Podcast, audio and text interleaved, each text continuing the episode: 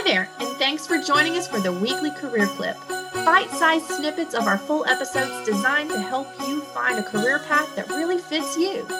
For more of this great content, check out our full episodes. Welcome to the weekly career clip.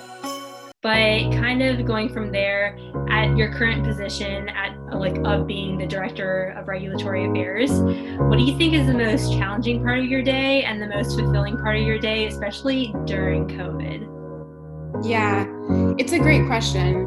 Um, I think the challenge and the opportunity is is one and the same, and there's many, um, but the immediate one that comes to mind is um, is the uncertainty.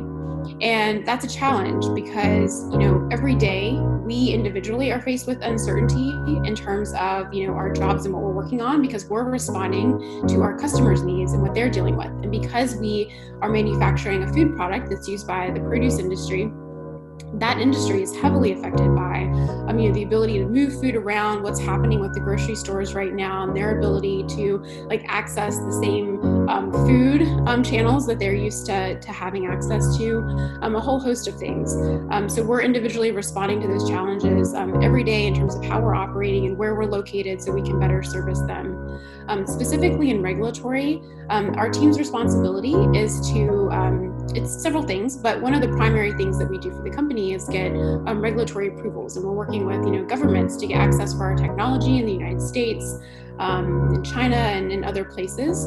And um, in order to do that, we need to be able to communicate with um, with these policymakers. But of course, they're all very focused on you know other things right now, as they should be, um, which is like the safety of um, their communities and the decisions they're making to support um, their constituents and their communities.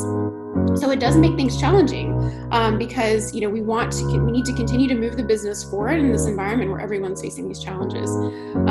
That said there is incredible opportunity in that uncertainty and we have completely changed the way we work.